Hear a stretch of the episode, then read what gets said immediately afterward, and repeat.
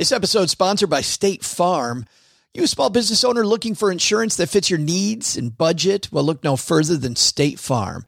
State Farm agents are not just insurance providers, they're also small business owners who live and work right here in your community. They understand the unique challenges of running and protecting a small business. When it comes to small business insurance, State Farm knows what it takes. Create a plan that fits your needs and your budget. State Farm agents are ready to help you choose personalized policies that truly understand your business. Insure your small business with a fellow small business owner. Talk to a State Farm agent today and get started on personalized small business insurance that fits your needs. Like a good neighbor, State Farm is there. Talk to your local agent today. Are you crying? No. Are you crying? Are you crying? There's no crying in baseball! No crying!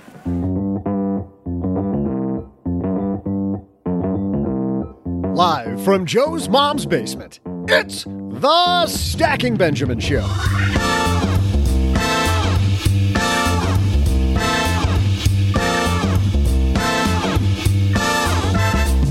I'm Joe's mom's neighbor, Doug, and when you think of retirement, you imagine yourself happy, right?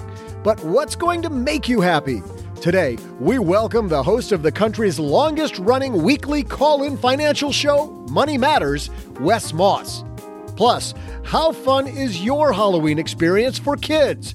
We welcome a guy who's back with more trick or economic treats, the host of the Money Life Show with Chuck Jaffe. It's Chuck Jaffe. And I'll share some of my mind bending trivia. And now, two guys whose happiness lies in knowing they're helping you retire. It's Joe and O J J J J G. Wait a minute, was that a compliment? Did Doug just give us? Did that just happen? Doug's all about compliments on a Wednesday, as long as the moon is uh, in the waxing phase and it's in the tenth month of the year. So as long as It's it's, gotta- the fourth it's gotta be. Wednesday past the f- first full harvest moon, then he's one hundred percent all about compliments. It's got to be the Mercury in retrograde thing, right? Something's going on. Something's weird. It was something like that. Hey, everybody, welcome to Weird Astrology Podcast for the win. I'm Joe Saul-Sehy, Average Joe Money on Twitter. Why do I always put for the win on that? I have no idea when that started or why that started, but I got to stop it.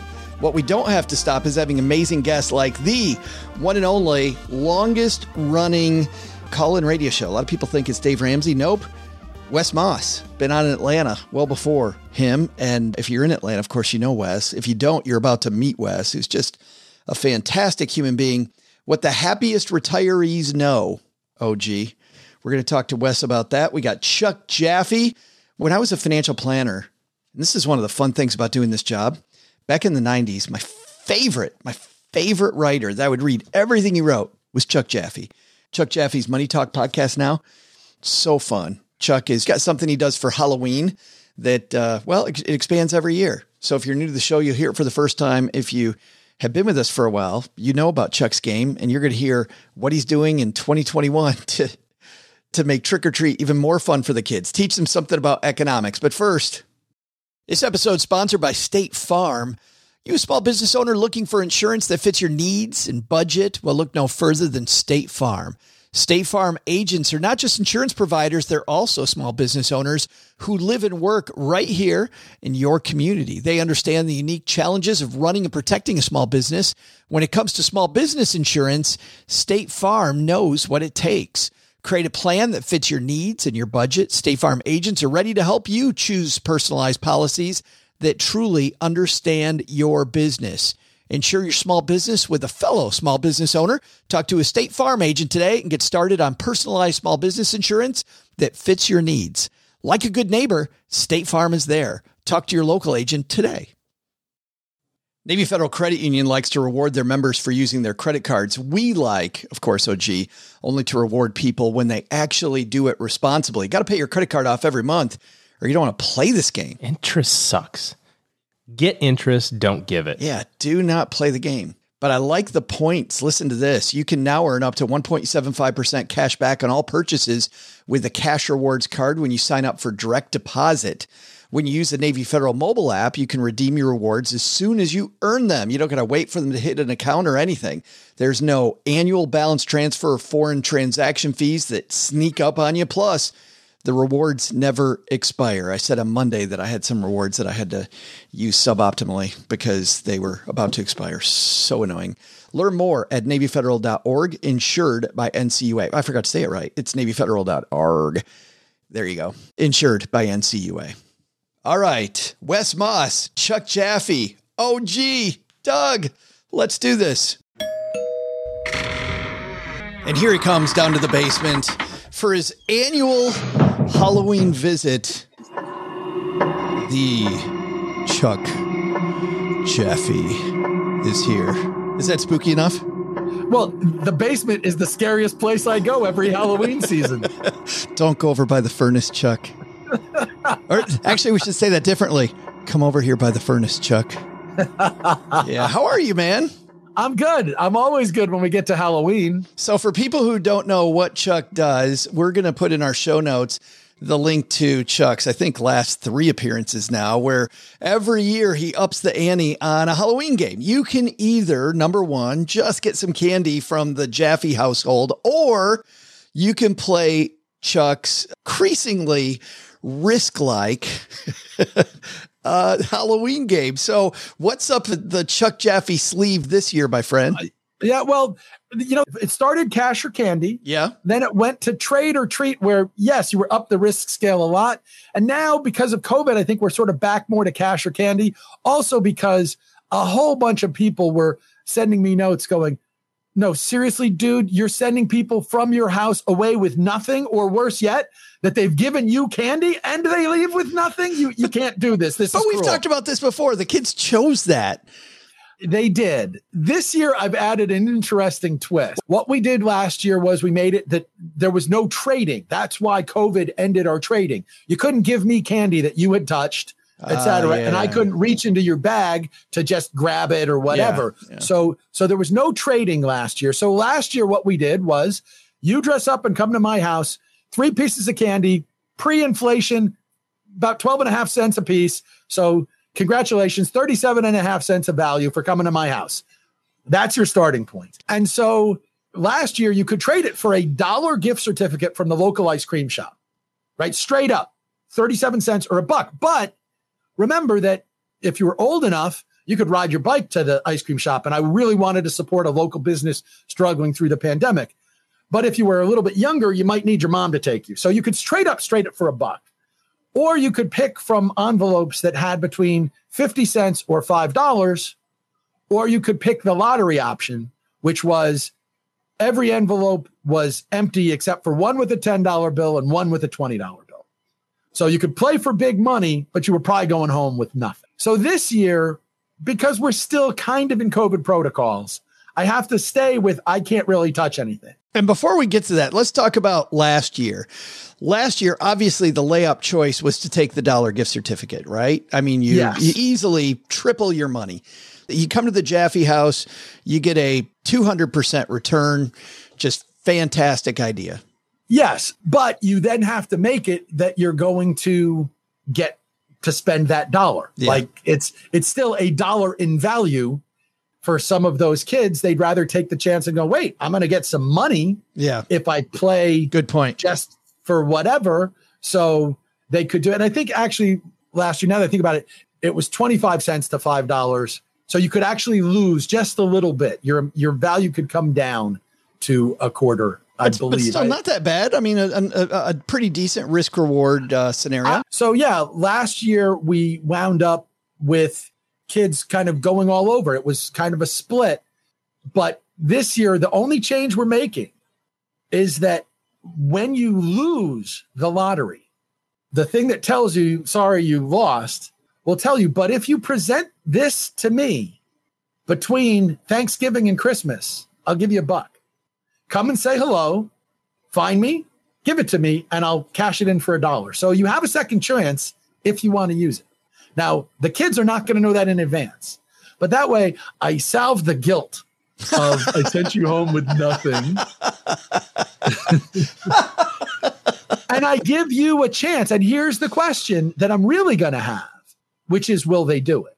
Right? It's worth a dollar. You can find me out doing my leaves. You can find me out whatever, anytime my car is home. And this is really serious because we live in times where people don't know their neighbors. I live in a neighborhood of cul de sacs, but I'm like the last one standing from my generation. In other words, I'm the guy who no longer has kids who go to the bus stop. Our neighborhood is like 70 houses. There's only one or two of us who are in that boat. And I don't want to be the creepy old guy that the kids are afraid to talk to with the old dog who, you know, yeah, yeah, yeah, that's yeah. not I don't want to be that. So I'm I'm much less threatening because we talk, but I I love supporting the kids, whether it's lemonade stands or oh, if you're selling wrapping paper for high school or elementary school fundraiser, bring it to me. So I don't want that to stop. I want to have good relations with my neighbors. This is one way that I do it, even if it's just with the kids. I think commercial wise too, there's some lessons here because I can't think of the number of times that I have had a mail in rebate afterwards, right? So I get this purchase and it is a mail in rebate where I get X amount off and I never send it in. I mean, never send that thing in. And so I end up losing out just because I don't follow through. So the follow through piece of this, I think is, is pretty cool. Yeah, I'm going to be interested to see what happens because there will be some kids who go, you know, when you're the only house in the neighborhood giving away money, pretty much everybody's going to take the money. and by the way, I should point out, I do this only for kids third grade and up. Kids who are below third grade, here's your candy and go. Because while you can get them making financial decisions, and if I were simply doing what I did the first year, hey, you can have candy or you can have an envelope that has some money in it, then I would give younger kids a choice. Sure. But when I'm making the con- choices complex so that I can write about it, because let's face it, this is worth it to me. It's like, okay, on the one hand, it's expensive for Halloween. On the other hand, it's cheap for me to go, I got an easy column out of it. so I'm perfectly happy to fund this that way. But I think that that's a big part of it. And I urge people do this. Be the one in your neighborhood who does it. Because I can promise you, little Liam from a couple of doors down who won 20 bucks a few years ago, he's going to remember me for the rest of his life. He may not remember my name, but he's going to remember the day that he went out trick or treating and managed to turn three pieces of candy that he would have gotten into 20 bucks. No, he's going to remember the day, Chuck, that he got 20 bucks from you. He turned around and put it in Shibubu coin. And now he's a bajillionaire because he was one of the first ones in. Well, his father happens to be a financial advisor. so he's probably not going to do that. And the fascinating thing is so he won two years ago. When he came back last year, he didn't play the lottery option. He took the safe option. And I'm like, Liam, you're ahead of the game for the rest of your trick or treating life. You're betting the house's money now, Liam. Exactly. And he's like, nope, I figured I wouldn't get that lucky two years in a row. So I wanted to take the sure thing. Kid's got a risk tolerance like mine. Eh, well, but but the kid's risk tolerance, the first thing he couldn't give me his six pieces of candy because that's what it cost him. He couldn't give me six pieces of candy fast enough. And then last year, he's like, nope, I'm Mr. Conservative. I got my money protecting it now. and I love that. And and I will point out that I put into each envelope the kids pick, I put an explanation of what your choices were, etc. And I tell the kids, don't open it in front of me, take it home. And then when you open it, celebrate or don't celebrate it with your parents and have discussions so that they can ask their parents, what would you do? And have a discussion about money. Because the one thing I am certain of is that no kid, and I say this as a kid who loves candy and I'm still a big kid, I'm happy that I buy a lot less candy and I have a lot less leftovers. and trust me, when they were trading candy to me, I bought almost no candy. I just kept recycling theirs. Yeah, yeah. But the lessons are amazing. I mean, the first year I did this, where we had a trade, I had this gaggle of girls, like seven girls come up at one time. They have sacks of candy. They are all uh, the first six are, you know, take the money, reach in and grab a handful of my candy. I don't care, whatever you want. And I'm like, nope. So I pull out, and I think it was the year there was just one piece of candy. And the seventh girl, she goes, I want the candy. And she reaches into my bowl and she pulls Snickers bars. And I said, interesting. All your friends played. Why are you playing for candy? She goes, Snickers bars are my favorite. They're probably on top because you pulled them from like half of my friends from where we had just stopped. And she goes, I have a rule with my parents. They can't take Snickers bars. so it's the candy that I want the most. That girl's destined to become a life insurance actuary. True well, story. But she got exactly what she wanted. Sure. So, so what do you want for your money? Right? What would we all like to get for our money? How about if our money buys us exactly what we want? We take a choice thinking about this. You know, how many people do you and I know who have worked their whole life to accumulate money and have a tough time spending it? Right? There, it's tough for them to think, oh, I can afford a more comfortable class when I'm traveling or whatever. This is somebody who at a very early age goes, wait, I could have made more money or I could have gotten exactly what I wanted. Sometimes the life lesson is buy exactly what you want. If you can afford it, which she could in candy terms and whatever else, get what you want. That's its own lesson. I mean, that's part of the fun for me is that we're teaching way beyond all of the hey, are you taking cash? Are you taking candy? I just wish you enjoyed it. If you enjoyed it, it'd be the perfect thing. Like then it Well, would be fine. I will tell you a way that it, somebody else enjoys it. One of my listeners on Money Life, my show, is a guy who lives in a place where he knows he doesn't get many kids for Halloween. So what he started doing for cash or candy was he makes up a dozen envelopes. They have 50 cents and one has $5. And then he goes and he buys full-sized almond joy bars. Wow. And then when you come, he offers you a choice. You can have the big candy or you can have an envelope. He does this because A, he doesn't want much in the way of candy. B, his wife's favorite candy is almond joys. so he is winning No Halloween. matter what. He wins Halloween. He has stacked He- the deck. Exactly. Oh, by the way, if you take the cash, statistically, he comes out better. He's bought his wife the, the full size bars, would probably cost a buck, but most of the kids are winning 50 cents. So, Retain- congratulations. retains his capital. yeah. Absolutely. Well, you know what? I'd take the envelope too, Chuck, because almond joys are nasty. Just absolutely. I can't can't do it. Most people look at me and they go, dude, how do you make three shows a week?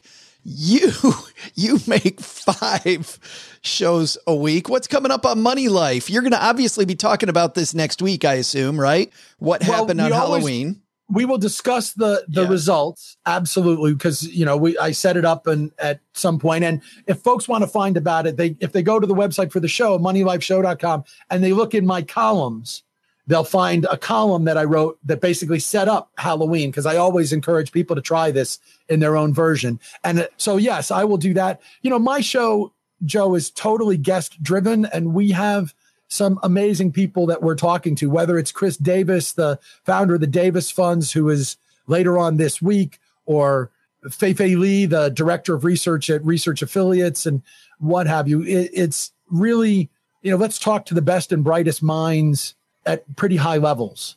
That's the fun. I mean, I get paid to play. I can't wait. I'll be listening next week to find out. Money Life with Chuck Jaffe on five amazing days a week. Chuck, thanks for hanging out with us, my friend. Always a pleasure, and good luck with your book. I can't wait to talk with you about your book on my show. Big thanks to Chuck Jaffe for hanging out. How about that, OG? Turn it into a game. Halloween as a game. Now they're calling it the Hollow Weekend. Oh, come on. It was a Target ad that I heard, and I was like, that's interesting branding. Well, three times the candy, three times the fun, right? That's right. I'm down with that. You only give out the big candy bars, I know. Or do you give out apples and nickels? You're one of the two.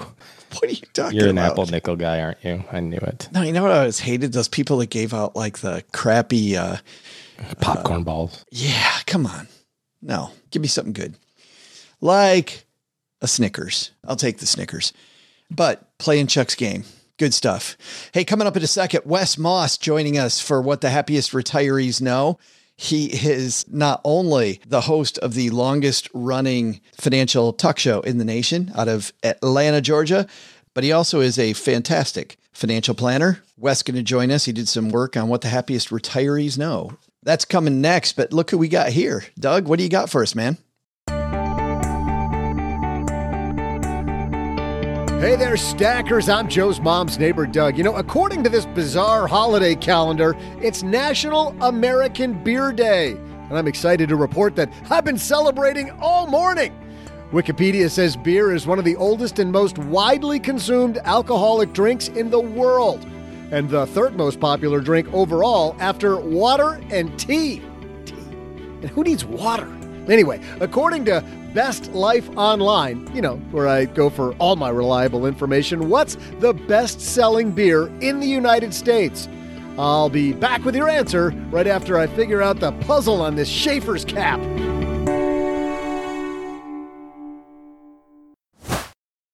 Well, you know what I think about Navy Federal? I think about the veterans that have done so much for our country. And I also think about some of our active service members. Want to say a special shout out to uh, my nephews, Colin and Nathan, who are both in the Navy. Colin is stationed outside Seattle, Washington on a submarine, and my nephew, Nathan, is in South Africa as an air traffic controller.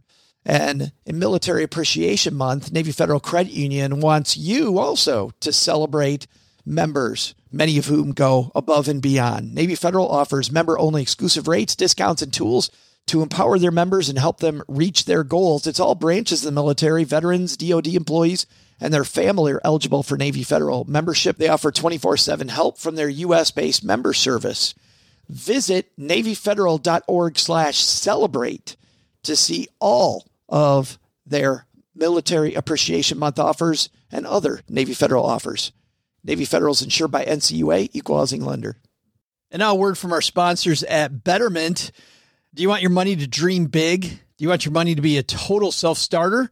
Are you annoyed that your money doesn't work hard enough? Well, don't worry. Betterment is here to help. Betterment's the automated investing and savings app that makes your money hustle. Their automated technology is built to help maximize returns, meaning when you invest with Betterment, your money can auto adjust as you get closer to your goal, rebalance if your portfolio gets too far out of line, and your dividends are automatically reinvested. That can increase the potential for compound returns. In other words, your money's breaking a sweat while you can be breaking bread. You'll never picture your money in the same way again. Betterment, the automated investing and savings app that makes your money hustle. Visit betterment.com to get started. Investing involves risk, performance is not guaranteed.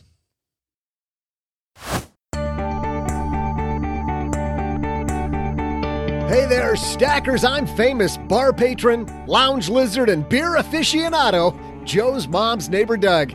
Ah, beer. You know, nothing I like better than hanging out with the guys talking about beer.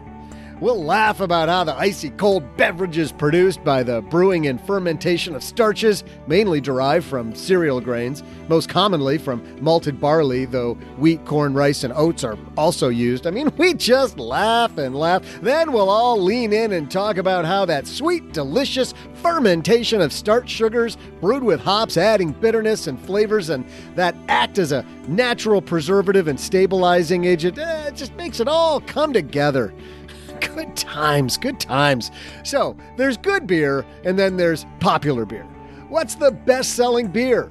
According to Best Life Online, you know, where again, I go for all my reliable information, it's not Heineken, which came in at number nine. It's not Natural Light, Busch, Miller Lite, Coors, or Corona, though they too are in the top 10. Number three is surprisingly Modelo, Modelo, Modelo, whatever. Number two is Michelob with their Mich Ultra label.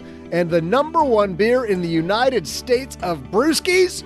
Of course, it's the king of beers, Budweiser. Now, here comes the guy who's the king of Atlanta Money Radio, Wes Moss.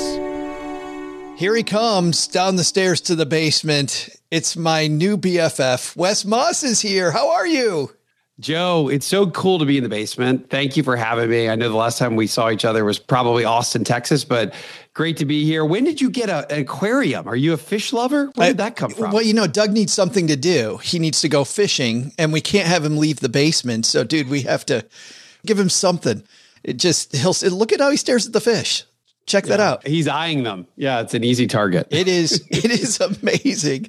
Speaking of targets, a tough target is finding retirees that are actually happy, my friend, because you know this. We had a person on the show just a couple weeks ago who talked about how to be sad, Helen Russell.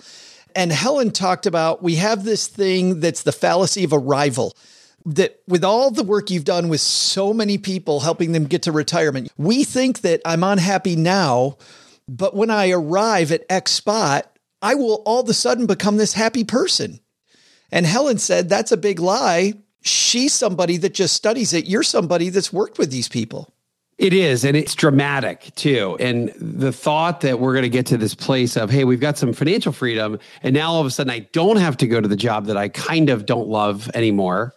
There is this thought that we we're going to get to this place of financial freedom, and then we're going to be able to stop our job. And I always talk about this, the Gallup study that always talks about employee engagement, and, and the numbers they wax and wane a little bit, but the reality is only about twenty to thirty five percent of Americans really love or engage in their job. That means sixty five percent are really just so ready to get out. And one in five, as we know from the, the same Gallup study that I've studied now, it's updated 20 different times over the past 20 years, is that they hate their job so much they're trying to bring their company down. And there's this thought of, oh, I just stop working and I've got just enough money to do it, or maybe plenty of money to do it. And all of a sudden the skies will open and everything's going to be kitty cats and candy canes. And it's not. In fact, there's a lot of evidence, Joe, that shows that the transition is brutal. It's really easy to tip into levels of higher unhappiness, more depression, more anxiety prescriptions, by the way, once people retire. And then even longevity, our, our longevity is impacted very often. It's got to be because of unmet expectations, I would think. We have all these big expectations that are ahead of what it's going to be. And when none of that materializes, Wes, it's gone. It's the best trip ever. Think about when we go on a trip. It's rare that the trip ever lives up to how exciting it is to plan for the trip. And I think it's the same thing with with retirement is that we think it's going to be amazing and perfect just because it is what it is and we've heard about it and we've thought about it. The reality is in order to make it this amazing experience and in order to have it be extraordinarily fulfilling and exceed our expectations, there's a lot inside of that recipe to work on before your last day at work. So you start with your dad, who was a large animal veterinarian uh, near Amish country, and he would haul you around and you would meet these fascinating people that, by the way, we had Amish country just south of where I lived, uh, Amish and Mennonite country. So lots of horse and buggies that we would go around down the road and people living a whole different life than I was living. But tell me that story about going around with your dad. I grew up going on these farm calls with my dad and going in the dark in the morning to a cold morning on an Amish farm. We're mostly dairy farmers. And it is, it's like going back to the 17th, 18th century. Nothing has changed for the Amish. It's still gas lanterns. It is no electricity, no television, no radio, no podcasting. They'd say, Hey, can we go in your dad's truck and listen to the radio? Like it was th- this amazing thing. I'm like, how poor guy. I'm like, guys, this can't be. So I grew up having this window into a group of people that, that they chose to live. They could have had all the money in the world, but they chose to live as they uh, many centuries ago. And and that experience is always stuck with me about the life that they live. Their level of happiness seemed to be through the roof, despite basically choosing not to live with any money. And the last piece of story there is that I remember balance beaming in this barn where the, the cows all stand in one row and they all just stand there right? This is a dairy farm and they're just there for the milk and they're standing there all day. And all they're doing is below all the cows rear end they just go to the bathroom all day long. And as a five year old think it'd be great to balance beam along this way. And oh no. And it was a cold cold november morning in pennsylvania. My father spraying me off with a hose. And he was just basically saying, Wes, you're such a dumbass, you know, for doing that. and I remember thinking, I will never, ever do what this guy does for a living. I will never be a veterinarian. And that came that day, and I have never forgotten. and that's how you went into finance. Uh, but that's an interesting story because you talk about your dad when he sold his business about your dad seemed very happy, but he was also, when he retired, was able to make kind of a smooth retirement then out of that business. Yeah, you know, again, it was such a big part of his life. Having a practice, small. He was large animal for a long time. Then he was small and large, and then he ultimately was small animal, and he did it for forty three years. And he still is like this to this day. And he's been retired for a few years now. But his transition has been so good because it wasn't that he was tired and sick of being a veterinarian. It's not that he disliked being a veterinarian. But what he kind of, in my mind, anecdotally, let's say, and this this is why I went out and did research around this, has so much curiosity. And I say in the book that curiosity may have killed the cat, but a lack of curiosity kills the happy retiree. And he has so many different things that he, what I call core pursuits, that it's almost this model of he plays guitar and he teaches fencing, like as in like fighting, right? He's like a reenactor of all sorts, the Revolutionary War, Civil War, but all of these different core pursuits that revolve around whether he's working on the farm, gardening, raising, doing something, reenacting, playing music. Just it's just such a long list of things that occupied his time when we were kids beyond being a veterinarian. And that all that's done is accelerate for him. And here's a sign of a happy retiree. I'm busier today than I've ever been. Oh, yeah. That's the retiree that's super excited about their next phase. By the way, they have 3.6 core pursuits. That's the average. And more is better. Five is better. Eight or better. Now, you can't have a 100, but happy retirees have this insatiable curiosity of, I want to do something new. And what I'm already doing, I want to get even better at it. And it's just this lifelong journey. And the, the root of the word pursuit, and I don't know the, the etymology of this, let's say, but I pursuit also is cousins with pursue, which is also some so a, a, your pursuit in life and your passion in life and your purpose in retirement is just a must must have. You've heard this a hundred times being in financial planning, because certainly I've heard this for the past 25 years, which is you're not retiring from something, you're retiring to something. That's really what you're talking about. Your dad had all these other things he just didn't have time for, right? That now he wants to have time for. Right. He probably had time for three or four of them. And really, he listed out, and I actually have a copy of this letter that I, I published a copy of the letter with his permission in the book. His, yeah. He's a kind of a private guy. I was like, you should have a YouTube channel about he makes saddles like out of leather. And I was like, this is such a fascinating thing. You should have a like a YouTube. He's like, he's like, hell no, I'm not gonna have a YouTube channel. But in the letter, he listed out all these crazy things that I've never even thought of. Like he listed cowboy poetry. Yeah, can I read them to you? Sure. Your dad writes in his letter, I must admit that I approached this change of life with mixed emotions. While stepping away from veterinary medicine is hard, as many of you know, I have a few other interests that I look forward to pursuing. And this gets to your list, Wes uh, geology, Civil War medicine, fencing, leatherwork, fox hunting, trail riding, woodworking, sewing, time traveling through historical reenacting, music, art, cooking, blacksmithing and the one you just mentioned, cowboy poetry and more. Exclamation point. Like he's got this list that's so long he can't even print the whole thing in this letter to his family. So he's a musician, he's a guitar player, and he's a pretty good guitar player. He's he, a renaissance man, Wes. He's a lot of stuff. And I'm I would say I'm also proud of him too, because he's pushed the limit. When you're a musician, usually people have their role. And if you're not a pro musician, you kind of stick to your lane versus somebody who might be awesome at guitar and piano and sing. And, and that's maybe not my dad. But one of the first things he did after he retired is he went and he did three songs that he wrote on stage and he sang them at this like cowboy poetry festival. And it was very, very, it was nerve wracking for him to do. But I was just proud of him. And it's just a great example of it doesn't matter what any of these things are. It's a matter of you you love them so much that you're willing to continue to get better at them and push the limits and there's really never a bad time to start something new or get better. That is one of the core tenets that you found about being a happy retiree. Another one was a couple that you worked with. This is ron and rita. And ron and rita are coming out of covid. They're super excited. They finally get the family back together like getting the band back together right? Tell yeah. me what ron and rita were planning so I, I, talk a little bit my mom because she is a avid tennis player, and that's a that's one of her big things in the world. And tennis, we've heard, obviously can help. It's actually the, the most longevity producing sport you can do in retirement. It adds something like nine point seven years to life expectancy. But Ron and Rita, Margarita, are actually the, it's really the pseudonym for my in laws. They really wanted to get everybody together. If you think about COVID, was this time of separation. And COVID is part of the equation. And two, how do you then get everybody together and still be able to do it within budget? And they're emblematic of so many retirees that I've worked with that are that are really eager to do something big with the whole family. In some cases, it's going to safari and it's going to cost a bunch of money. is can I afford it? Is it worth it? Because I get my whole family together. Sometimes it's a family reunion. And the story of Ron and Rita Margarita is really just that how could they afford this almost wedding like, if you will, event? It's going to cost a bunch of money.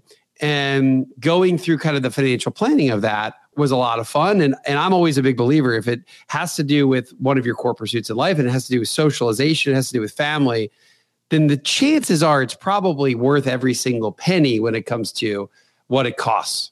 So you're not against some of these big weddings, right? You see people talk about, well, you shouldn't blow a bunch of money on one of these big wedding things. It seems like based on that, you're pro big wedding.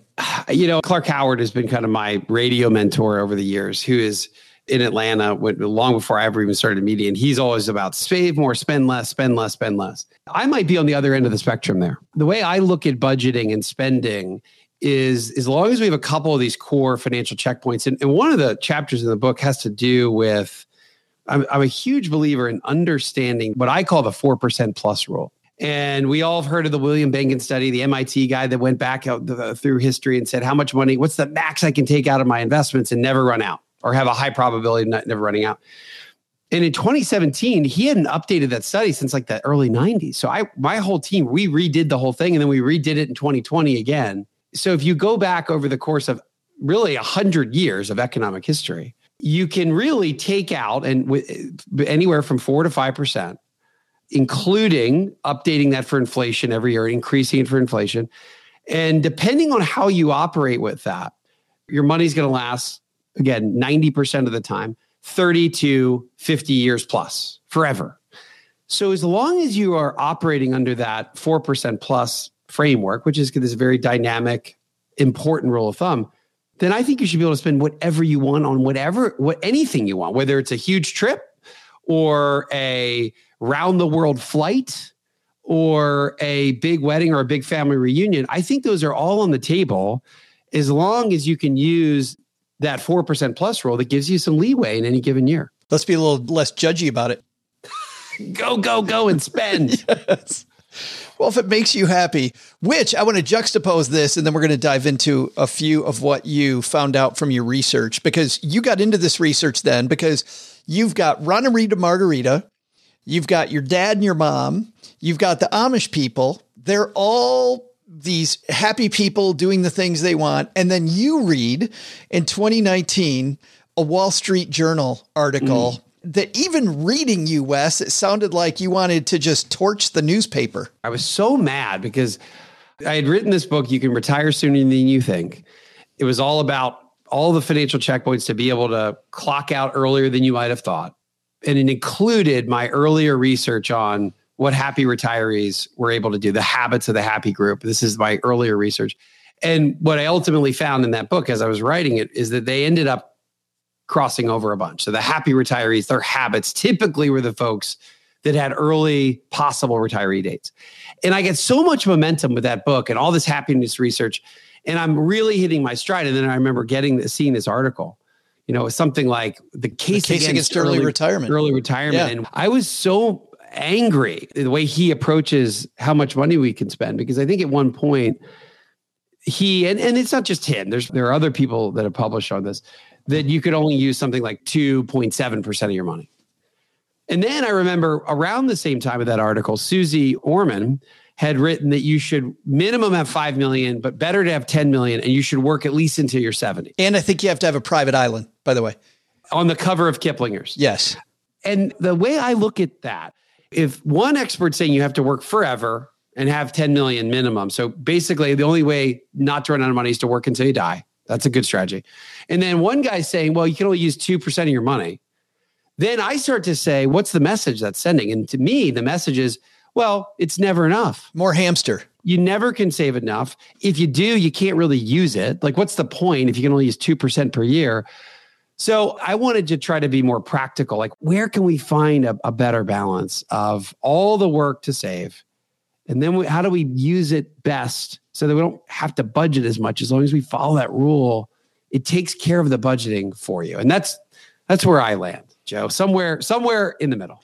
Well, I love this because it's a combination, Wes, of numbers and the stories that you let off with, which is you know, the issue of what is happy, right? I mean, we've we spent the first 15 minutes just talking about what does happy even mean, and there seems to be this big disconnect. So you do this monster study about the happiest retirees. And let's walk through these. You say that the happiest the happiest retirees have excellent money habits. They have $500,000 or more in savings. Their mortgage payoff is complete or at least in sight, and they have multiple streams of income. I'm going to walk through each of these. Mortgage payoff complete. You and I get people all the time, you on on on the radio show, us on the podcast, you even on the podcast as well because you're all over the place. These professors telling you that you shouldn't pay off the mortgage. But you're saying that the happiest retirees do pay off their mortgage or they're awful damn close to doing it this was just research. And I remember, I think the question, and I've done now, I think five or six different studies that are into this. The, the original one was back in 2013. Then I did another one in 2019, et cetera. I've done many of these money, happiness, habit studies. And one of the earlier findings I had, I think it was Ric Edelman that wrote a, a whole book about not paying off your mortgage. You know, you're crazy to pay off your mortgage. You can make 10% of the market. Mortgages only cost, I think at the time, five. Now they only they cost like nothing. Now. Sure, right. Even better math so now. Even now, even more so now. But I think it was through the financial crisis in like maybe 07, 08, when we went through a mortgage crisis. I remember the calm of the families that I worked with as a financial professional doing this for a living, of just how easy they sailed through. To me, is the most fascinating relationship that I would never in a million years have expected to be this well documented. Is that as years to pay off mortgage go down, literally light at the end of the tunnel, under the, at the end of the tunnel getting bigger, like, oh, I'm almost done paying Wells Fargo every month. As years to pay off mortgage go down, happiness levels go up. Period. End of story. Another way to look at the data is that retirees that are within five years of paying off their mortgage or having it paid off, they're four times, four times more likely to end up in the happy group. So to me, that that through the financial conversation not out the window because it's still valid that what Edelman, let's say, says make 10, only costing yeah, you four, sure. make 10 all day. But the less tangible or psychological side to making that decision to get rid of the mortgage is even more important and more powerful than the financial argument in order to keep a mortgage. We already talked about number two here. Happy retires. You're curious and adventurous with at least three core pursuits. I think you said 3.6, but the third one on here they love their kids and see them regularly, but their kids are independent, meaning they booted their butts out of the house at 18. I mean, they they have their own lives. Uh, is there a line there versus because I feel like you're looking at me, Wes, when we're here in mom's basement. I don't know what you pay in rent, but I'm sure it's grand. we we get to be who pays for this aquarium over here. This thing is like a the Atlanta aquarium. But this idea about separation from family, independence, but also this attachment. Talk to me about that. Yeah, this is an interesting one. We want our kids nearby, but we don't want them in the house. And one of the ways I, I found that out beyond asking that specific question was finding out how much we support our adult children financially. You know, when you and I were in our teens and we're dating ourselves a little bit here, is that particularly the baby boomer generation was like this. It's like as soon as you got your license, it's 16, you're driving. As soon as you could get out to school, you're gone. And then you got married really early in your 20s on average. There have been a lot of societal changes that have led to, and maybe this is just the cost of school, Joe. Like everything's way more expensive. Right. School education, the inflation is like 12% a year on average. So maybe it's just a function because it's just so so much harder to afford for our youth to get out of the nest earlier. But I wanted to understand the relationship, and happy retirees actually do end up spending less money on average on their adult children. That was my question. How much you support every month for your adult children, not your teenagers, but your adult children that should technically, in your mind, be out of the house. And they spend on average a lot less per month than the unhappy re- retiree group does. And the unhappy retiree group, for a variety of reasons, and a lot of times in this book, I just present the data. I, I give you my opinion, but I don't know if that's right or wrong. I'm just presenting the data. Is that the unhappy group has allowed their children to stay less independent? And I'm not talking about just trips to like, hey, we're going to help on a trip to Disney. I'm talking about like car payments. Yeah. yeah private school tuition. So it's important to get the kids off the payroll. Halfway through the book, you have that in all caps, by the way. As I turn the page and I see stop financially supporting your children in all in all caps.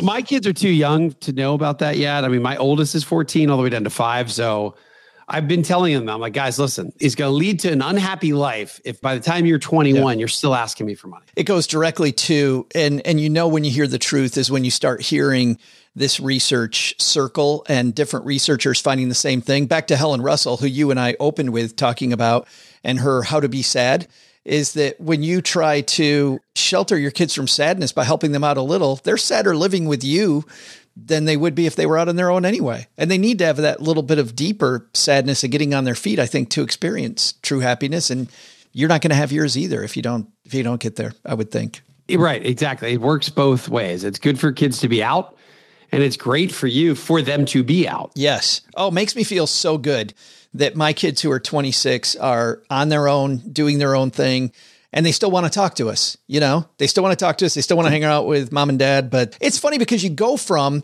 you go from thinking my kids are going to be badasses, they're going to rule the world, to I just hope they're happy and yeah. that they can do their, you know, and that they can so live true. on their own. You're so right about that. And my philosophy now is having a fourth kid is just like it's almost a 180 from the first kid. Like the first kid, it's like, I, I they, don't they need to do this lesson and that lesson and learn three languages? And by the time I'm on the fourth kid, I'm like, I just want these kids to you know, be able to not go to jail, make a living, and get out of my house, but still live relatively nearby, which is another really important habit. Well, and there's a lot more in here. And if people want more, they can read the book because there's so many cool things that you found out about happiness and so many things.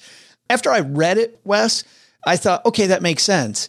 But at first, it was very surprising. In fact, I know that going through this, I'm sure there had to be some of this stuff that surprised you. You're like, that doesn't make sense. What's one thing that really surprised the hell out of you as you're doing all this research? There's a lot. So, the marriage and happiness timeline is fascinating to me.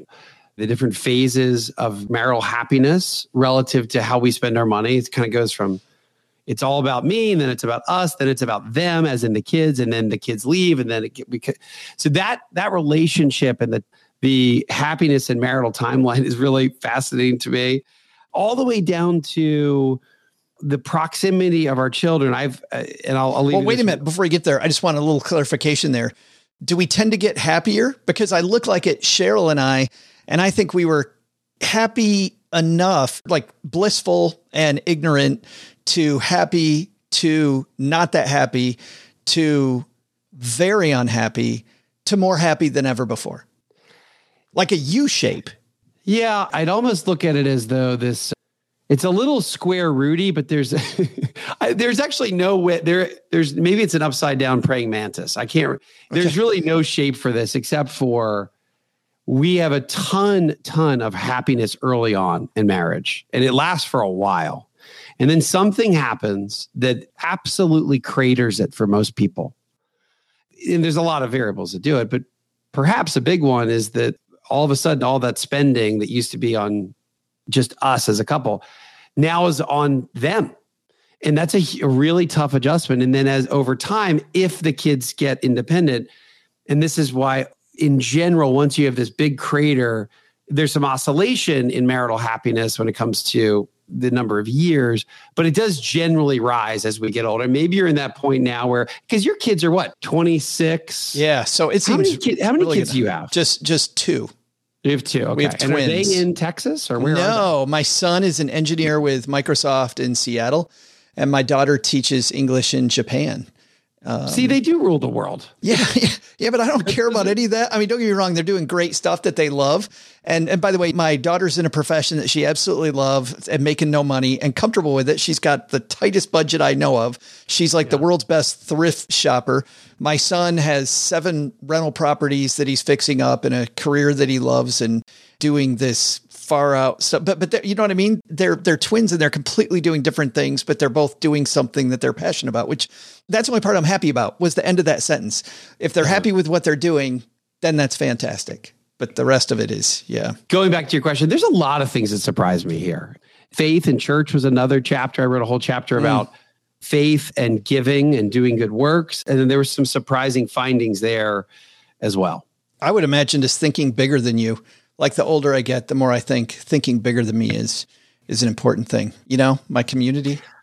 Yeah, you know, we've lost that. I you know I am I actually for um, uh, Emily Esfahani Smith, uh, who wrote The Power of Meaning. Mm. I just had her on Retire Sooner podcast, and she, I actually asked her about that. You know, how do I dive deep into this thought around faith and going to church? And she gave me a very deep answer, and I'm not, and I wouldn't do it justice. But she grew up in a Sufi family, which was this this really communal religious environment where people were really searching for meaning, and the maybe it's the me growing up Quaker around the Amish, but she went through this whole concept around how 50 years ago or 100 years ago we almost had to as society have a, something bigger to believe in and the more modern and more media involved we've we've become and there's more social media the easier it has been to look for external sources of no. that and she went to Penn and she went to Dartmouth and she studied this her entire life. She actually studies positive psychology. But it, maybe she's right about that. And maybe that's why there's this interesting relationship. Just a little bit of church, what I found, just a little bit of church for whatever reason goes a really long way towards increasing the, the propensity to landing in this happy group relative to the unhappy group. The book is called What the Happiest Retirees Know 10 Habits for a Healthy, Secure, and Joyful Life. It is out tomorrow. Wes, where do we get it? Everywhere? Yeah, I would say it's Amazon and it's wesmoss.com. And, you know, that's pretty much everywhere that we need to be. you, you mentioned it earlier. People are in Atlanta, they can hear you on the longest running financial show that's that I think in the nation.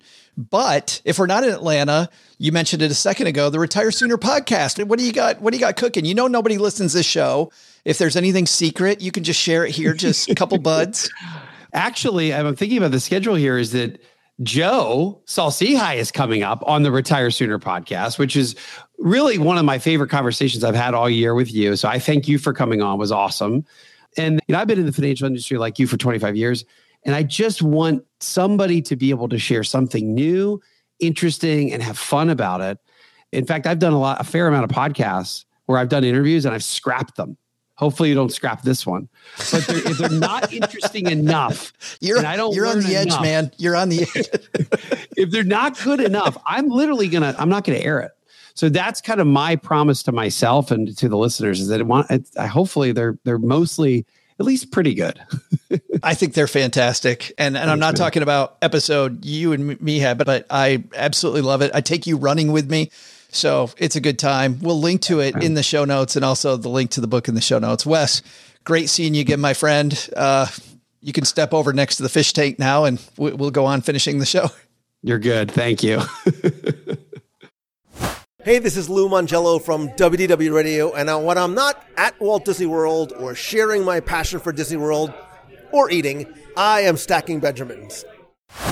Thanks to Wes for stopping by. You know, it's funny, it's been a truism for a long time retire to something, not from something, but I love the way that Wes paints that picture for us. Four things. You got your four things lined up? Uh, no, I'm still in the middle of financially supporting my kids. So sadly, they're not happy, and nor am I. Nobody's happy in your family. I like that. It, it is so true because I feel very close to my kids. I feel great that they're both doing great. And we have a, I don't know, we have a fantastic time. I was on a walk yesterday with uh, Cheryl in the morning. And it's wild because Cheryl and I were beginning our day and Autumn was ending her day in Japan. So she was on her way home from work and we're just sipping coffee out on a walk, getting ready to head in to work. Uh, it's always strange for me, but just love talking to my kids and hanging out with my kids. My son's about to go on a vacation with us to some national parks. So that'll be a good time. But yeah, if you support your kids, that's that's really not a shock, is it? That the kids are also miserable. Yeah. It's not what they signed up for. No, but that said, I feel like sometimes kids rely on parents just because they don't know where else to turn, which makes them even more miserable. Not miserable necessarily with mom and dad, just miserable with life. Right. So a lot of work to do there. Big thanks to Wes. What a great read and a fantastic study. And uh, we'll have a link to it at our show notes page at stackingbenjamins.com. Of course, we'll also have lots of links about retiring happier in our newsletter, The Stacker, stackingbenjamins.com forward slash stacker to get that. And uh, some news coming up there that we're going to share here next week about the Stacker. Stacker's going bye bye, OG. I guess I'll just say it here. Stacker's going away. So we're not sharing it next week. I'll share exactly what's happening. If you sign up for the stacker, you're signing up for something that's that is going to be even better. But the stacker is getting a reboot. Ah, so it's not going away. It's uh, it's uh, it's getting a little facelift. Yes, new name, new design, new uh, little uh, tweak on the idea. Uh, had some great discussions in the basement about the show recently, and that led us to have a fantastic internal discussion about how to add even more value. So, you want some value? Sign up early, and you'll be there when uh, all the fun changes happen in just a couple weeks. But we'll we'll explain more about that later. All right, enough foreshadowing. Hey, let's take out the magnifying glass and help somebody do better with their money. OG. Today's hotline call comes to us courtesy of magnifymoney.com. When you head to stackingbenjamins.com forward slash magnify money, you know what you find? Lots of cool stuff. It's so amazing that those financial products you use every day from your brick and mortar bank, nowhere near the best in class because over 92% of all the products available online ranked head to head at magnifymoney.com. Plus a fantastic blog that dives into the nitty gritty for somebody that really wants to know how the different uh, accounts work, how different players in the fintech market work. It's all at magnifymoney.com stackingbenjamins.com, stackingbenjamins.com forward slash magnify money tells them that we sent you. Today we're going to help Steve magnify his money. Say hi, Steve. Hey, Doug and Joe and OG. This is Steve calling from New Hampshire. I just wanted to let you guys know that uh, I've learned a lot about personal finance by going to the Afford Anything podcast, like you guys suggested. But since Paula does mostly real estate, I figured I would throw this one to you. Uh, I'm currently working on paying down some debt and was wondering if it makes sense to reduce my 403b contribution to my employer match and use the other money that I had been investing to more aggressively pay down debt. Interested in hearing what you guys have to say. On a side note, uh, if Doug ever, you know, decides to get out of the business, my mom always told me I had a face for radio, so just feel free to reach out to yours truly. I am a size medium and hope to hear my voice on the radio. See ya. Congratulations on being a medium, Steve. Steve already knows, of course, that Gertrude just sends a uh, sends a code, so you get to choose whatever size you want. So, Steve, you decide to go with the extra small, just to make it all tidy tight. Well, then you can you can do it. That's the cool thing about uh, the way Gertrude does this. But congrats on the medium. That is nice. Uh, let's dive into his question. OG, what are you thinking? Reduce your contributions to retirement to pay off debt, but keep it at the employer match. So keep the free money, kind of the general sense of it, right? Yeah. Here's the pros and cons of that. If you've got a lot of debt to go and you're going to be reducing your retirement contributions for a long time, then the downside is you're missing out on that potential compounding. And we always talk about the last double being the most important one. And you want to get as much money in there as you can before you get to that last double. But obviously, if you have debt and you carry debt into retirement and you know, and it affects your cash flow and before retirement and all that sort of stuff, then you're going to have an issue with getting enough money because you got to service all this debt because you're going to have, you know, if you have a $2,000 a month of credit card bills, you know, that's $500,000 extra in retirement savings you need to have. Those kind of the pros and cons of that. I would 100% focus on paying off the debt and put my contributions at the 403b max contribution number so that you get the company match. But this only works if you do that. It only works if you say, no matter what the difference was, you know, that number every paycheck, just like you used to be doing, you have to take the difference. You're going to pay more taxes, right? Probably because your 403b is probably a pre tax contribution. So, whatever the difference is in your take home, when you change that, that number, every single solitary paycheck has to go toward your debt. You can't wait. You can't accumulate it. You can't say, well, I'm going to save this up and build my cash reserve first then I'll pay it off. Or, but this month it's Christmas, so I probably should just take a little extra money out of it. You can do none of those things. Otherwise, you're just robbing from Peter and never paying Paul back. you're just robbing from yourself. And now what you've done is turned your former consumption habit, which is how you got the debt in the first place, into a current consumption habit that's going to only make you go backwards even faster. Yeah. That was my very first thought, OG, that none of this matters if you don't change the root of the problem, which is how did you get into debt in the first place? Totally agree. Yeah, You can tell that you recently wrote a book that was edited for clarity because you're like, yeah, cool. Let me sum this up into like one phrase that we put on a t-shirt. it's the headline of a chapter. It's a summary. But it's true. But what you're saying is right on. I mean, why go through all this rigmarole, right? Why do all this work if you're just going to find yourself back in debt again? So you got to solve the problem first, or it's all irrelevant. You're spinning your wheels. The only way that it happens is if you actually do the stuff backwards, right? You have to like, you can't do the same old, same old because doing the same old, same old is what got you in this place to begin with. Maybe it's not a big deal. Maybe you're like, oh, I'll just knock this out in six months. Awesome. Try to knock out in four. You know, increase your standard. Try to do better than saying, like, well, I'll just get it knocked out. It's just going to take me six months or it's going to take me six years or whatever the number is. Be like, no, screw that. I'm going to do it in four. Get motivated around it, you know. But yeah, you have to do something different to kind of rewrite the record because your your record player plays one direction and it's been doing the same thing for a long time. You have to scratch that record up. Is that a reference that anybody gets still? A record scratching the record? you got to spin it right round, right round, like a record baby. Yep, Does anybody get that reference? I get it. Yeah, that's so important. And the other question that most people don't answer that I would be curious to know is what is the impact on that goal before you make the move? Because what I think sometimes too, OG, is that our brains are pretty damn smart, but but they're also very lazy, right?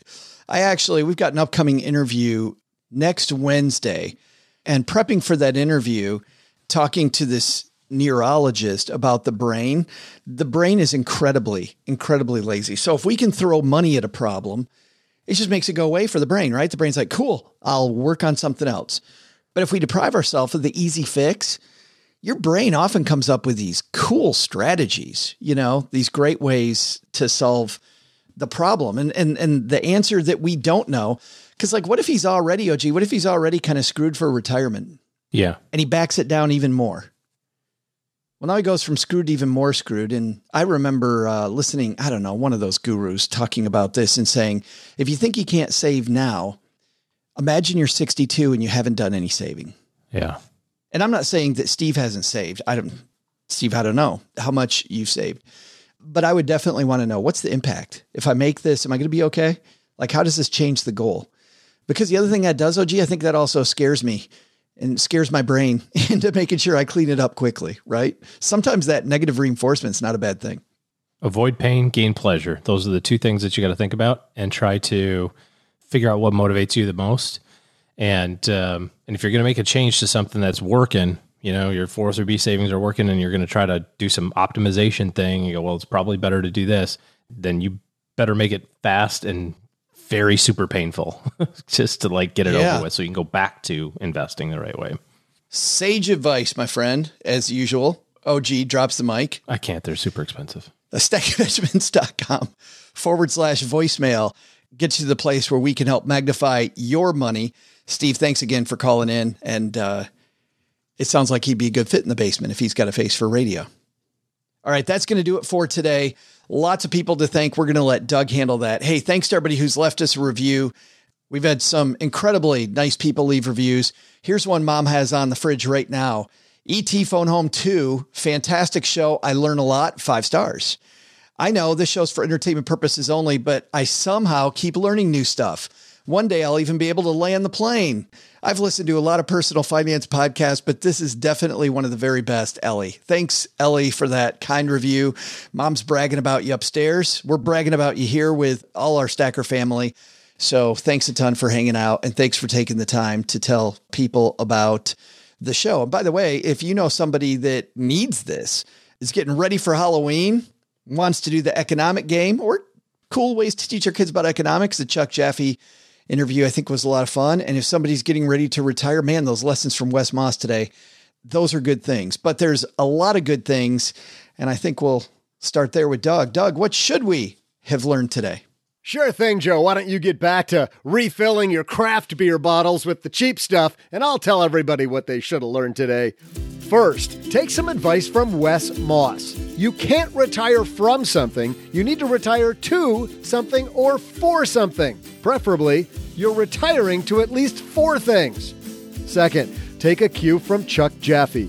Even Halloween is a great time to teach some money management and market basics. Plus, it's fun for you and the kids. But the big lesson? No Bell's or Lagunitas or Founders or even Boulevard on that top 10 beer list? Come on, more proof that what really fuels the USA is cheap beer.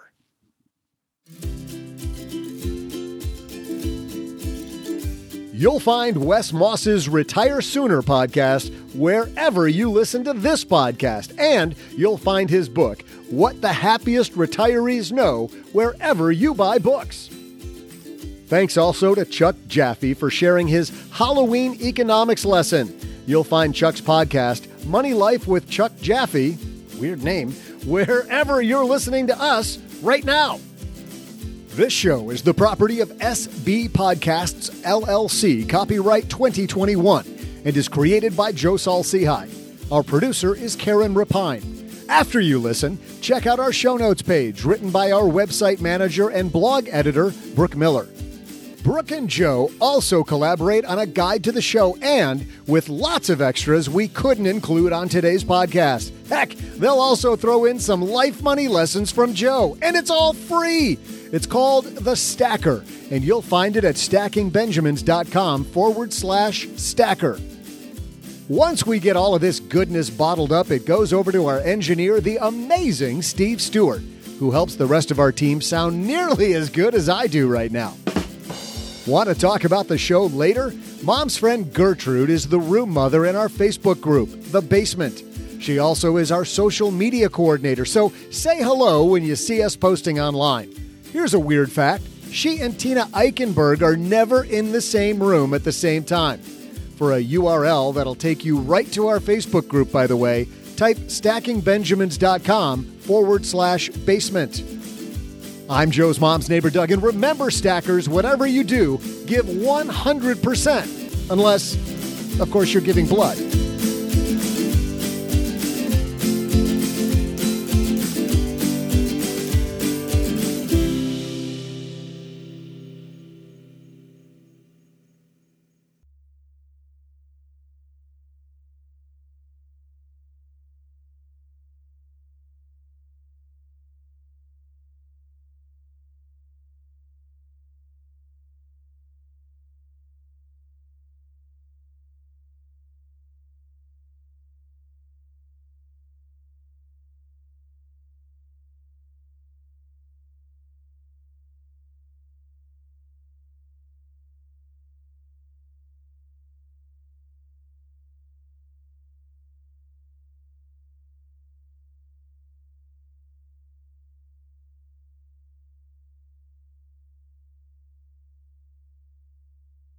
Welcome to the after show. This is the part of the show that doesn't exist. What happens in the after show, Wes stays in the after show. We never talk about it. Well, let's put it this way. From time to time, we have people that need to talk about this part of the show. And when they do, we just ask, call it dessert, right? Just call it dessert. Don't, we don't talk about the after show. I'm up for it. I had something I've been wanting to ask you for a long time because rarely do we have financial professionals on anymore. We, we, we don't have a lot of CFPs on, a lot of financial planners. We normally have people that, like you and I were talking about earlier in the show, that just have these wonderful stories, right? That I want to hear and I want to bring to light. And so I'm glad that you're both of those people, somebody with great stories in a financial professional. But the one thing that I'd love to hear from you, and feel free to change the name. And while you're thinking about it, I'll just tell you my story. All right. Because for everybody listening, I'm ambushing Wes with this. He's got no idea. Uh, I, you're right. I have no idea what's coming. no idea where I'm going. You're, you're gonna you're start talking about a fish tank in my office. By the way, every yeah. everybody asks me when I was a financial planner, and they would come into our office. So how how am I versus other people, right? How am I? And I would always tell them, I'm sure you do too. You know, I've seen everything, and you're not as unique as you think you are. Things are going to be okay, or you, you know, you're you don't. Who, and by the way, who cares how you're doing? Versus it's you against yourself. So let's go get that. So I would have that down. So very rarely would something surprise me. Mm. But every once in a while, somebody would come in and and it would be an epic epic moment that I could not share. So I've been out of the business for a long time. So I'll tell you about this couple that came in. I'm going to change their names. We'll call them Walt and Teresa. Walt and Teresa walk into my office and we get along immediately. They decide to hire me. And at the end of that meeting, then I send them home with some homework. They come back, they they send the homework to me ahead of time, which is their budget, how they think they spend money. And, you know, a lot of people didn't know how they spent money. And I would go look through it and they were guesses in a lot of mm. times. But I'm looking through their budget and their budget is really tight. But they have this entertainment number that is $450 a month. And they've got cable listed separately. They've got travel listed separately. They have the restaurants listed separately, and they still have this $450 number. And I'm thinking, Wes, like a good financial planner, if this $450 is just in two places at the same time, because it was kind of close to everything else put together, I was like, that's $450 that I can teach them how to automatically save that, right? I can teach them how to hide it from them. Yeah, almost 500 bucks a month is can Yes. move the meter. Yeah, Yes. And Yeah. so now a lot of the problems they're worried about, we can solve them. So we sit down and we're walking through their budget. And I said, and frankly, I don't even care because we would have, you know, 10 to 12 meetings a week. And, and I'm just the pro asking the question. So what's this $450? Walt looks at Teresa. Teresa looks back at Walt. They get very quiet, incredibly quiet. And Teresa says, I told you we shouldn't have listed that. And immediately I went from not caring at all to intensely caring. What the hell's the 450 bucks? And Walt's like, well, he told us to put everything. And Teresa's like, yeah, I know, but we shouldn't have put that. And now I'm like, well, okay, uh, uh, what is, is it? Something we can reduce, change? Let's just talk about it. What is it? And Teresa goes, man, I did, I, I really don't know that we should tell you. And Walt goes, we should tell him. We we talked about this last time that he's got to be a part of the team, and so he should know everything. And I'm like, what the hell is this? brutal honesty. Yes. And so, and by the way, I'm loving how they're talking about me because that's who I need to be. I need to be on the team, right? Yeah. So I'm like, guys, you know what? If you don't want to tell me, that's fine. And Teresa goes, no, it's okay. It's pot. Oh my God. And and by the way, I don't know anything about pot, just not my thing. But I do know enough to know that's a load of pot. Yes. that is that is that is a lot. That's awesome. By lot. the way, that is that lived up to the expectation. I'm like, what is this? What is it? What is it? Yes. is- that is funny. This is and this is a while ago before it was legal. And Oh, this you know, is whatever. yeah, this has been easily 15 to 20 years ago. Yes, that, that happened. yes. So, what did you say to that? I just pretended it was okay, and I'm, like, hey, I'm cool. Cool. with that. Great, fantastic. Yeah. I'm like, I'm, a, and I, I think I even said, I'm like, I don't know much about pot, but that's a lot of pot. And Walt says, yeah, that's what I keep saying. It is a lot. It Sounds like a lot to me. Do you think maybe we could cut the pot in half? Like maybe we go a little lighter on the pot because that's still 225 bucks, guys.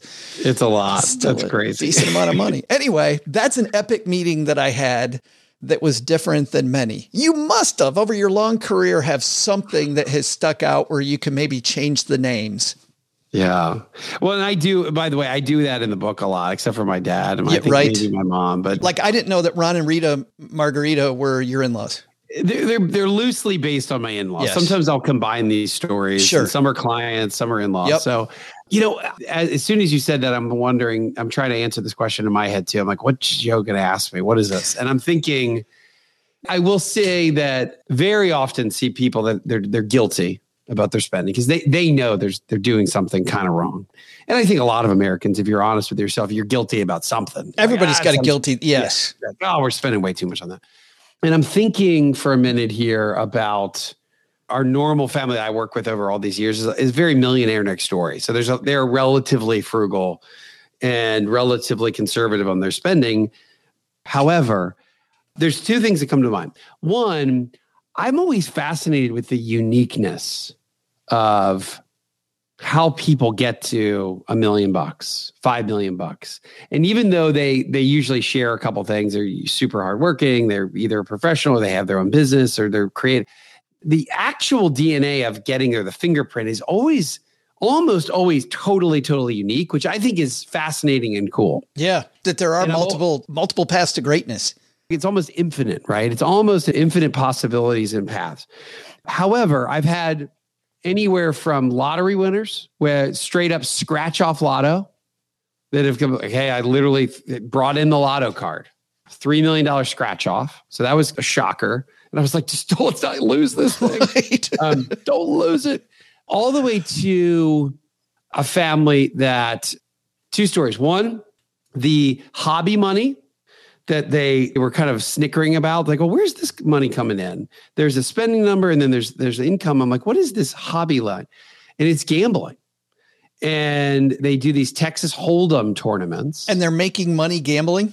I'm calling it jim and kathy. Yeah they're doing these texas hold'em tournaments that are like a couple grand to join and they'll go up 10 grand and then they'll go down seven grand and they'll go up 10 grand and they're they're like oh we get comped everywhere but it wasn't enough they kind of kept it in this this safe range. It was always kind of like yeah. never more than 10 yeah. grand total. And for them, that didn't move the meter a ton. So that was interesting. And then maybe on a less fun note, I've had some couples where one was had some sort of hidden money habit and and one of them is gambling. Oh yeah. Once in a while you'll hear about this, but to see it and just the devastating impact or somebody who has things figured out financially, but if one spouse has a habit that can all of a sudden be, oh, wait, hey, I need 27,000 this month. Well, wait a minute. You usually need two. We're, well, how 27? Oh, it's just a one time thing, one time thing. Yeah. And two or three months later, oh, I need, oh, it's for so, it's my, another excuse. Like, oh, this is for my daughter. Okay. 30 grand. Wow. 30 grand. So I, I have seen some of these insidious habits really ruin people financially. And uh, it's not a stretch to see how that can happen, but there's this in this particular case there's so much guilt around it and it's the spouse and you're you're the one always covering for that spouse so i've seen that really be really detrimental and, and you can try as an advisor and a therapist to do everything you can possible to try to get have them get a hold of it you get the couple together you try to talk about it but at some point it it's, they have to make the decision. I was say it's beyond you at some point. Yeah, at some point it's beyond us as advisors and doesn't always work. And I've seen some people go down a not so great path. So I hate to end on a, a bad story note, but that's the, maybe I didn't know, I don't write about this in the book, but that's a quintessential unhappy retiree. Yeah, no, I, it's funny you say that. I luckily never had anybody with a gambling habit that I knew of, but I did have a client call me one time right after they hired me. She called me and said, uh, Rick does not know that we have $65,000 in credit card debt, and I'm hoping you won't tell him. Ouch. Oh, well, so what do you, how did you handle that? I told her that I couldn't not tell him that if they're both hiring me on the ADV, I'm both of their advisors, not hers, not, mm-hmm. not his. I'm both. So I said, you know what though? And we'll call the woman Sharon. I said, you know what, Sharon? It's, uh, which, which is funny, Sharon and share. Cause my next thing is I think it's probably time. I think this is, you know, the universe is telling you this is the time. And the only way to get out from under this is to come clean about it, right? At some point, you just got to let him in and say, hey, this is it. Cause it's not going to get better without that. There's no way that I can help you funnel money to pay this off and not have him involved. And ultimately, they did yeah. or at least they decided to, to share that. I mean, if somebody's going to tell you about their pot, 500 bucks a month in pot, they're going to tell the, the spouse are going to share, look, we've got this credit card debt. We got to get rid of it. Right. So. Right. But the people who collected goat hair for a living, that did not, you know, you're having the reaction a lot of people do. Hey, seen it. It's whatever. Yeah. Hey, you make money. Great. Uh, somebody had this thing where they, you know, in Michigan, it was 10 cents a can, which now, because of inflation, is nothing. Th- these people, for fun, would go around college campuses on game day weekends and they would just go oh, pick up wow. cans and they would make crap loads of money just getting returnables off of tailgates. Like they would. Did you have to go from? Was it was it You'd collect in Michigan and then go to the, across the border in Indiana to no, do was, the can? It was thing? all in Michigan. It's all Michigan. Okay. Yes, and when I moved okay. back for a couple years, just recently, just standing in that line for ten cents a can, the ROI was no longer there. Like, and I, it, it, it, well, I don't know if it's also that I'm I'm now bougier, right? I'm like. I don't really care about it. But I found out that our local scout troop would collect them and they'd take the money. And I'd just, you know, every other month I would have them stop by my house and just pick up the, the things and they could stand in line at 10 cents a can.